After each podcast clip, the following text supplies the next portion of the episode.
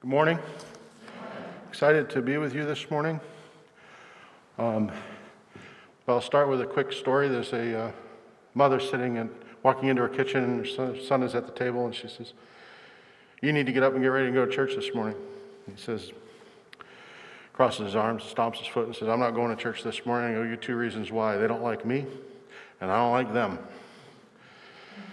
Mother gets a little frustrated and says, Oh, you are going to church this morning. I've got two reasons why you're going to church. You're 48 years old and you're the pastor. so,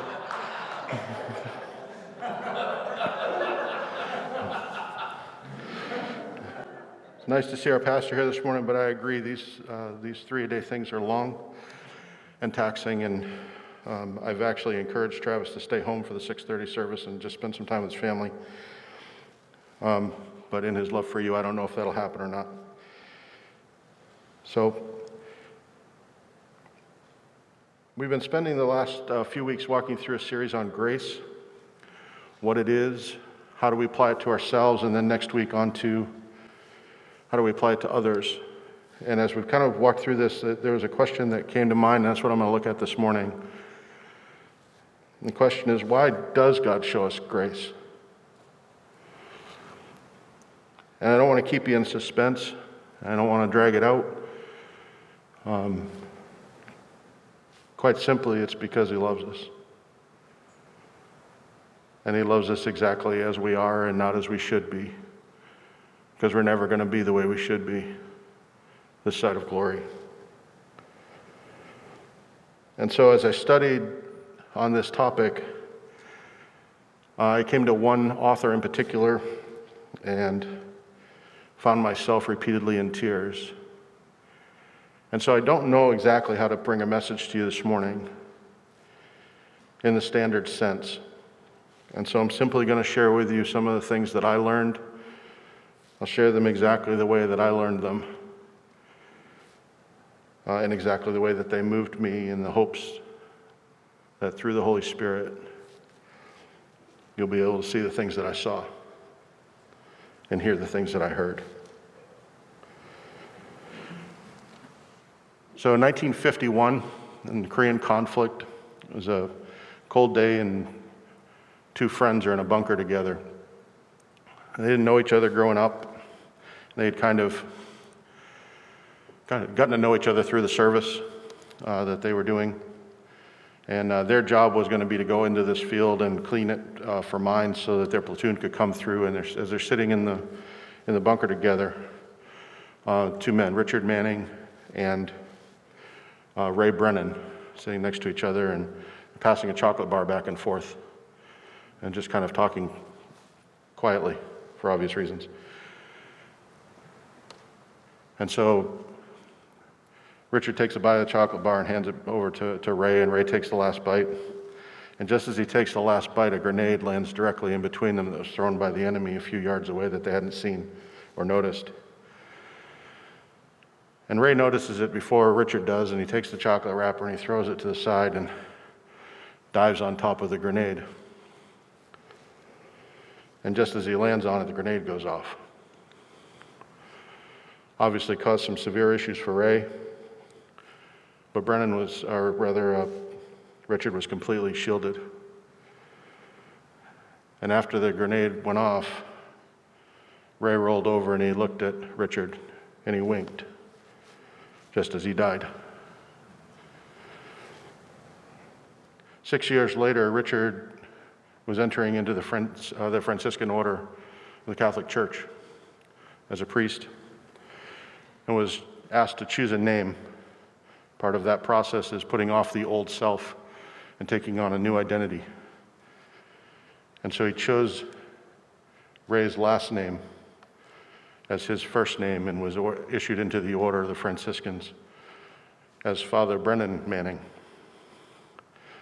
Many of you probably heard of Brennan Manning as an author, as a speaker. Some of his major works include The Ragamuffin Gospel, Abba's Child, and so the majority of things that I'm going to be sharing with you are things that I've heard from, from Brennan Manning over the last little while, uh, even posthumously, uh, as he's no longer with us. He did not stay in the, in the Catholic faith. Um, he fell in love and got married, and the Catholic Church does not allow priests to do that, apparently.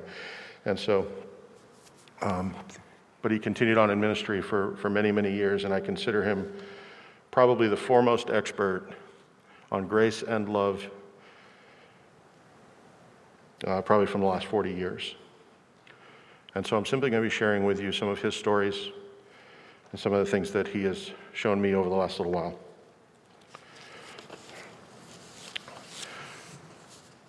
So, moving into th- this next piece, I'd like to share a poem with you, maybe one that you've heard. It's not unknown. Um, it is a little lengthy, so I apologize. Um, this particular poem has been banned in a couple of places because of some of the postures that it takes. I, because it's a poem and it's not scripture, I don't mind switching around for my purposes today. Um, and so I'll do that. Uh, the poem is called The Giving Tree by Shel Silverstein and it's a story of love. But here's why it moved me. I'll tell you this up front just so you can follow. It's a story of a tree that gives everything to a boy. And to a boy who doesn't always see it, notice it, or appreciate it in the way that might be best. And I found myself in the character of the boy and my God in the character of the tree. This is The Giving Tree by Shel Silverstein. There once was a tree, and she loved a little boy. And every day the boy would come, and he would gather her leaves and make them into crowns and play king of the forest. He would climb up her trunk and swing from her branches and eat apples. And they would play hide and go seek and when he was tired, he would sleep in her shade. And the boy loved the tree very much. And the tree was happy. But time went by, and the boy grew older, and the tree was often alone. Then one day the boy came to the tree, and the tree said, Come, boy, come and climb up my trunk and swing from my branches and eat apples and play in my shade and be happy. I'm too big to climb and play, said the boy. I want to buy things and have fun. I want some money. I'm sorry, the tree, said the tree, but I have no money. I only have leaves and apples. Take my apples, boy, and sell them in the city. Then you will have money and be happy. And so the boy climbed up the tree and gathered her apples and carried them away and the tree was happy. But the boy stayed away for a long time, and the tree was sad. Then one day the boy came back, and the tree shook with joy. And she said, Come, boy, climb my trunk and swing from my branches and be happy. I'm too busy to climb trees, said the boy. I want a house to keep me warm, he said. I want a wife and I want children, and so I need a house. Can you give me a house? I have no house, said the tree. The forest is my house. But you may cut off my branches and build a house. Then you will be happy. And so the boy cut off her branches and carried them away to build his house. And the tree was happy. But the boy stayed away a long time. When he came back, the tree was so happy she could hardly speak. Come, boy, she whispered, come and play. I'm too old and sad to play, said the boy. I want a boat that will take me, from, take me far away from here. Can you give me a boat? Cut down my trunk and make a boat, said the tree. Then you can sail away and be happy. And so the boy cut down her trunk and made a boat and sailed away. And tree was happy, but not really. And after a long time, the boy came back again. I'm sorry, boy, said the tree, but I have nothing left to give you. My apples are gone. My teeth are too weak for apples, said the boy. My branches are gone, said the tree. You cannot swing on them. I am too old to swing on branches, said the boy. My trunk is gone, said the tree. You cannot climb. I'm too tired to climb, said the boy. I'm sorry, sighed the tree. I wish I could give you something, but I have nothing left. I am just an old stump. I'm sorry. I don't need very much now, said the boy, just a quiet place to sit and rest. I'm very tired. Well, said the tree, straightening herself up as much as she could. An old stump is good for sitting and resting. Come, boy, sit down. Sit down and rest. And the boy did. And the tree was happy.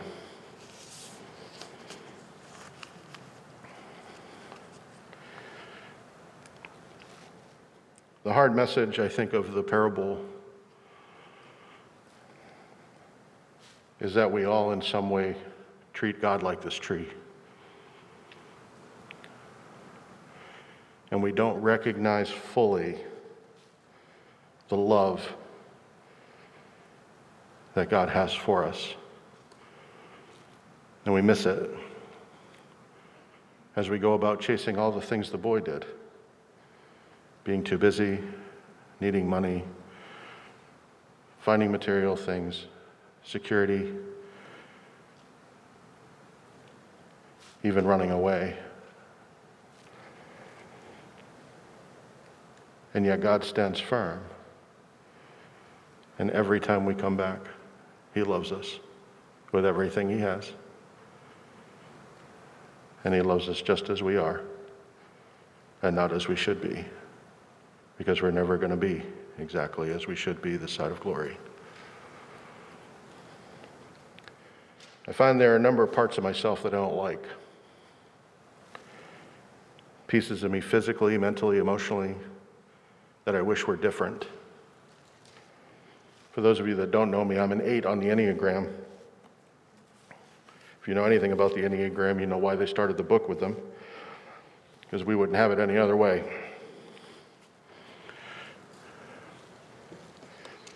I have a messy past. I sometimes feel sorry for myself.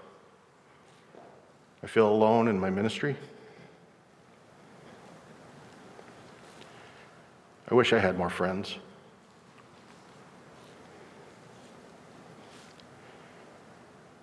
Do you hear this in your own heart this morning? All the places where I fall short, all the places where I'm imperfect, all the places where I'm not enough.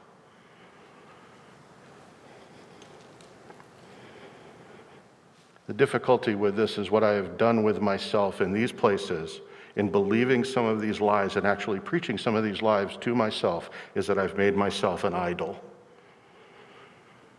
Because I actually believe more about what I say about myself than what God Himself says about me.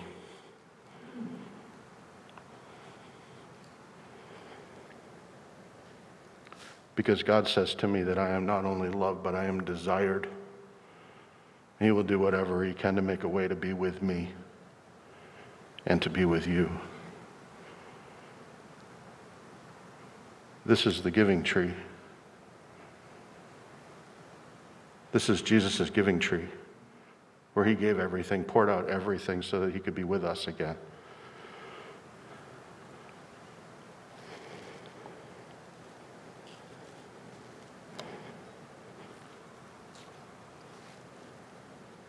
Do we believe this?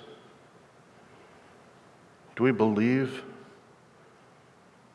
that we are loved exactly the way we are? I would even go so far as to say exactly the way we were created. That we are loved exactly the way we are, and not as we think we should be, not as we even are.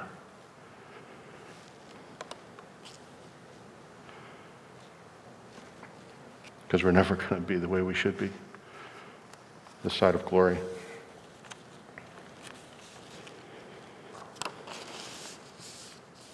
I'd like to take a couple of minutes and walk through Scripture with you. And this will seem a little different because it's not the standard way that Scripture's used from the pulpit, and that's okay. I would encourage you, however, as I'm not going to reference each of these passages, they'll be up there. I would encourage you to go back through each of these passages. In this way, they will seem pulled out of context. I'd like you to go back and explore the context. Double check them for yourselves and see if these are the things that God is really saying. So, with that, I'm simply going to read these passages without commentary so you can hear the word of the Lord this morning. Whoever confesses that Jesus is the Son of God, God abides in him and he in God. So we have come to know and believe the love of, that God has for us. God is love. And whoever abides in love abides in God, and God abides in him. By this is love perfected with us, so that we may have confidence for the day of judgment, because, he, because as he is also are we in this world. There is no fear in love, but perfect love casts out fear, for fear has to do with punishment, and whoever fears has not been perfected in love. We love because he first loved us. For while we were still weak, at the right time, Christ died for the ungodly. For one will scarcely die for a righteous person, though perhaps for a good person one would even dare to die. But God shows his love for us, and that while we were still sinners, Christ died for us. Since therefore we have now been justified by his blood, how much more shall we be saved by him from the wrath of God? For if while we were still enemies, we were reconciled to God by the death of his Son, how much more, now that we are reconciled, shall we be saved by his life? Much more than that, we also rejoice in God through our Lord Jesus Christ, through whom we now have received reconciliation. When Jesus heard it, he said to them, Those who are well have no need of a physician, but those who are sick. I came not to call the righteous, but sinners. O Lord, open my lips, and my mouth will declare your praise. For you will not delight in sacrifice, or I would give it. You will not be pleased with a burnt offering. The sacrifices of God are a broken spirit, a broken and contrite heart, O God, you will not despise. For we know that the law is spiritual but I am of the flesh, sold under sin. For I do not understand my own actions. For I do not do what I want, but I do the very thing I hate. Now, if I do what I do not want, I agree with the law that it is good. So now, it is no longer I who do it, but sin that dwells within me. For I know that nothing good dwells in me, that is, my, in my flesh. For I have the desire to do what is right, but not the ability to carry it out. For I do not, for I do not do the good I want, but the evil that I do not want is what I keep on doing. Now, if I do what I do not want, it is no longer I who do it, but sin that dwells within me. So I find it to be a law that when I want to do right, evil lies close at hand.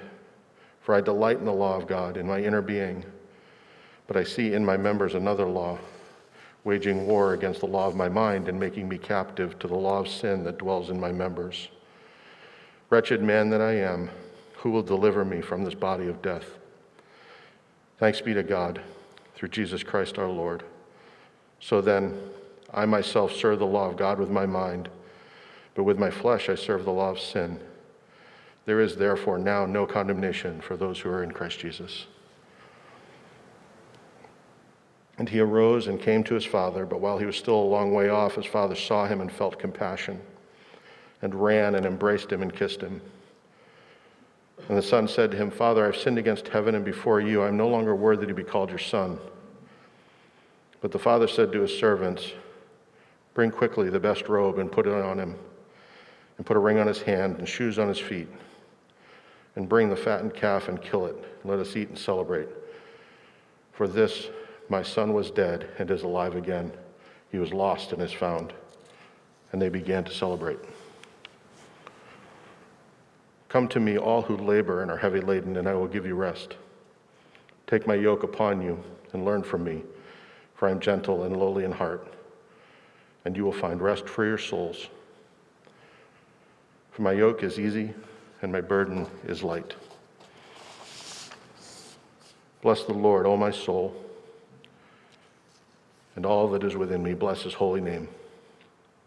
Bless the Lord, O my soul and forget not all his benefits, who forgives all your iniquity, who heals all your diseases, who redeems your life from the pit, who crowns you with steadfast love and mercy, who satisfies you with good, so that your youth is renewed like the eagles.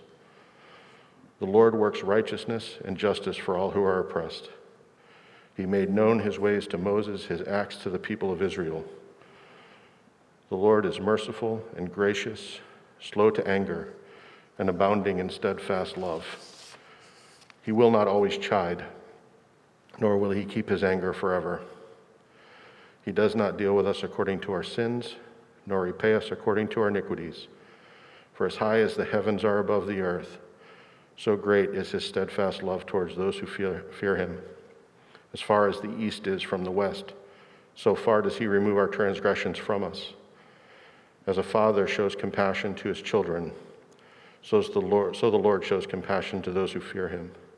For he knows our frame, he remembers that we are dust. In our morning Bible study, there's a gentleman who, every time we finish reading, says, The word of the Lord. Thanks be to God. Thanks be to God, indeed.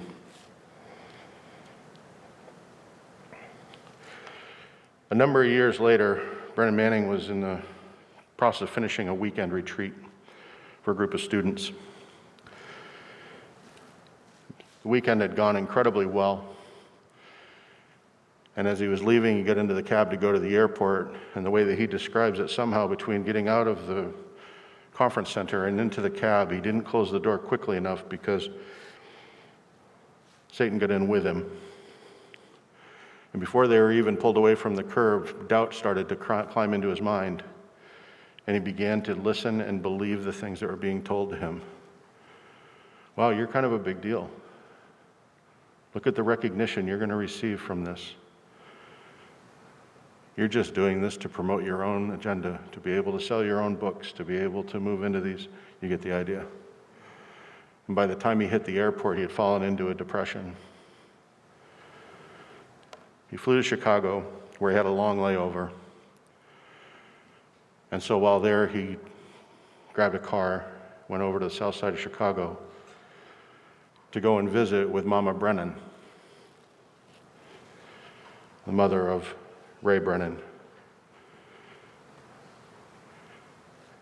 And as they sat in the living room and just kind of caught up and talked, the depression didn't go away. And so eventually he looked at her and he asked, and he said, Mom, do you believe that Ray really loved me?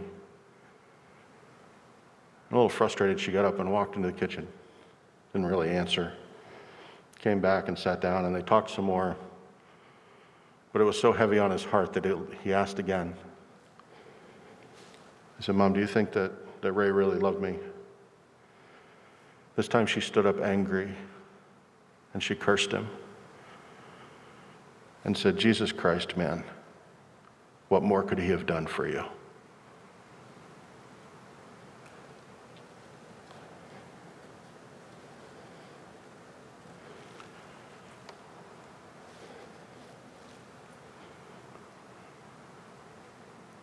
Do you see the love of God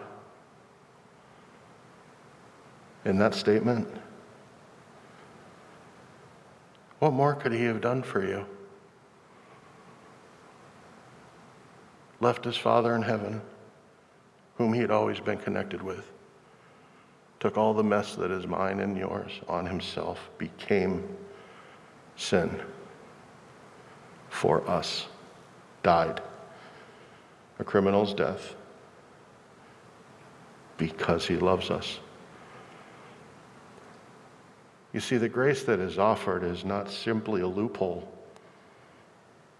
by which we sneak into heaven accidentally because we figured out a way to get around the law. It is God's love for us that is the fulfillment of the law. And His grace is the gift that is given out of His love for us right now, exactly as we are, and not as we should be, because we're never going to be as we should be.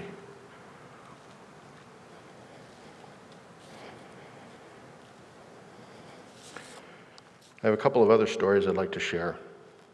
One that is a little more serious, one that's a little lighter. Um, Brennan and his wife lived in New Orleans, and uh, one afternoon a knock came to his door, and he went and answered the door, and there's a woman there in tears, and says, I've been, my, my father has cancer and is dying. I've been asking for people to come by and pray over him, and They've been meaning to and haven't been able to, but I'm not sure he has much longer. Would you please come pray for my father? he said, Absolutely, I'll be there in 10 minutes. He walks in the door, and there's a man sitting propped up on a couple of pillows on a bed, and there's an empty chair next to the next to the bed, and he says, Oh, I see you're expecting me. And the gentleman in the bed says, No, who are you? He goes, Oh, forgive me, I misunderstood. I saw the empty chair, just assumed that you were expecting company. And he goes, Oh, yeah, the uh, chair. Close the door. Come on in.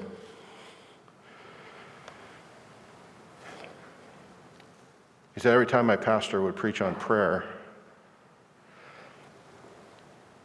it would go right over my head. I wouldn't understand it. So one day, about five years ago, I got the courage up and went and asked my pastor, can you please explain to me about prayer? Because every time you talk to me about it, it just goes right over my head. And he opens a drawer and he picks out a book and he hands it to him. By Hans von something or other from somewhere who happens to be the foremost expert on prayer. And he said I had to look up 11 words in the first three pages in order to try to understand what this guy was saying.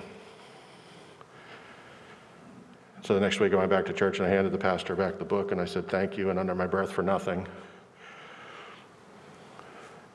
And I gave up on the idea of praying. About two years ago, a friend of mine who wasn't overly spiritual came up to me and out of the blue starts talking about prayer. And he says, You know, prayer is just having a conversation with a friend. He said, So what you do is you sit in a chair and you put an empty chair across from you and you just carry on a conversation. And you talk to your friend and you listen to your friend. He says, I've been doing this for the last two years, about three hours a day. Do you think I'm really praying? He kind of laughs and says, Yeah. It's so simple and it's so unsophisticated. I think it warms the heart of God that you want to be with Him in that way. So he prays for him and he anoints him and goes back to his house. And three days later, the daughter comes and knocks on the door and informs him that her father has passed. So I'm so sorry to hear that. Did he pass peacefully? He says, Well, yes. About two o'clock in the afternoon, I was getting ready to go grocery shopping, and he called me over to the bed and he told me one of his corny jokes and he kissed me on the forehead. And I went shopping, and when I got back at three o'clock, he was dead. And she kind of paused and says, But there was something a little bit interesting. She's actually, it was downright weird. At some point before he died, he leaned out of his bed and he placed his head on this empty chair.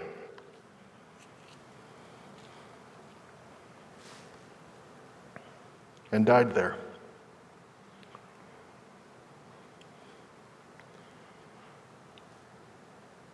Do we know this Jesus? Do we know this Jesus this way? G.K. Chesterton says that our relationship with Jesus is a torrid love affair. Do we know this Jesus this way?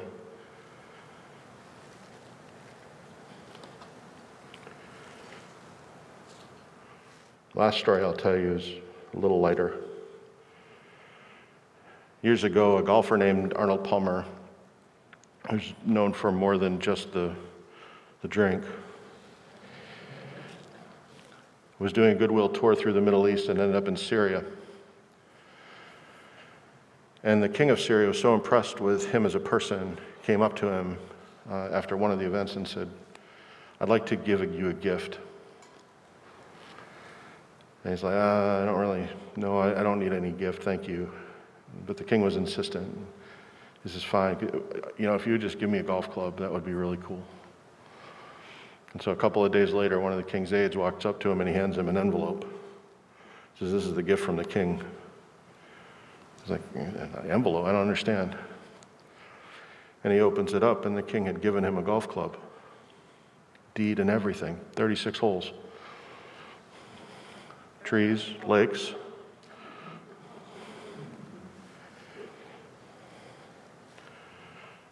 Don't underestimate the gift of a king. I think in many ways we ask for far too little. And I think it's because we don't always know him the way we need to. You ever had a hard time choosing a gift for somebody that you love? Don't you wish sometimes they just tell you what they want? We have a king like that too. I'd like to close this morning by allowing you to hear from Brennan Manning directly. It's just a three minute piece. I'm not going to have him preach a whole sermon to you. So you can see and hear this man just for a moment. And I hope that he begins in some small way to speak to your heart the way that he has mine.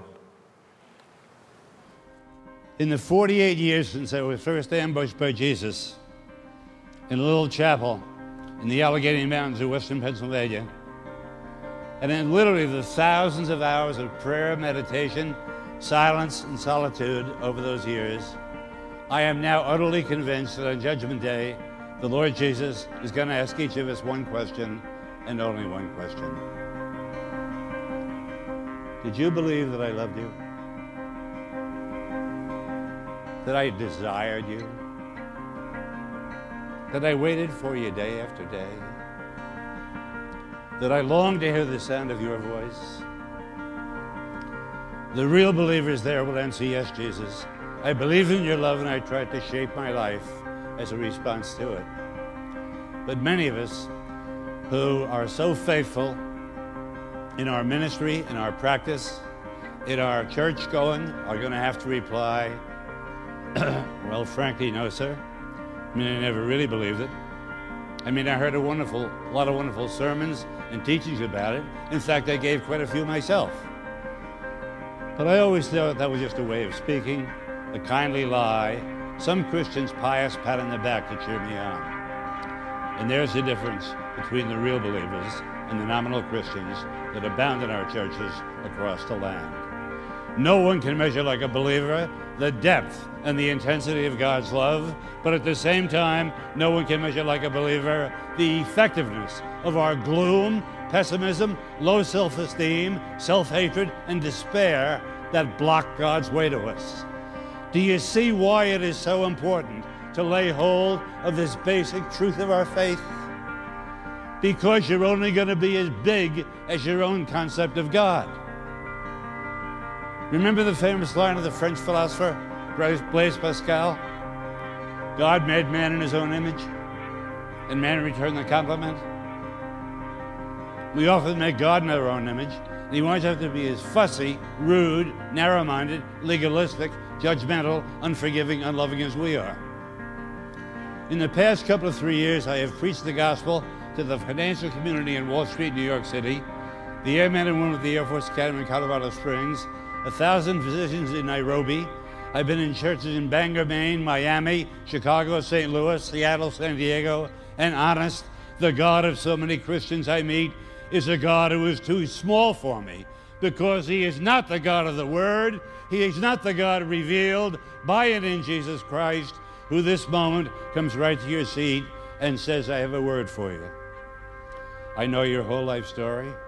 I know every skeleton in your closet. I know every moment of sin, shame, dishonesty, and degraded love that has darkened your past. Right now, I know your shallow faith, your feeble prayer life, your inconsistent discipleship. And my word is this I dare you to trust that I love you just as you are and not as you should be, because you're never going to be as you should be.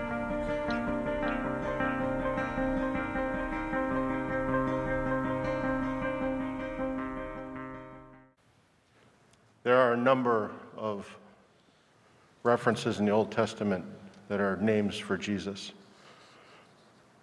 Two are found in this passage in the Song of Solomon.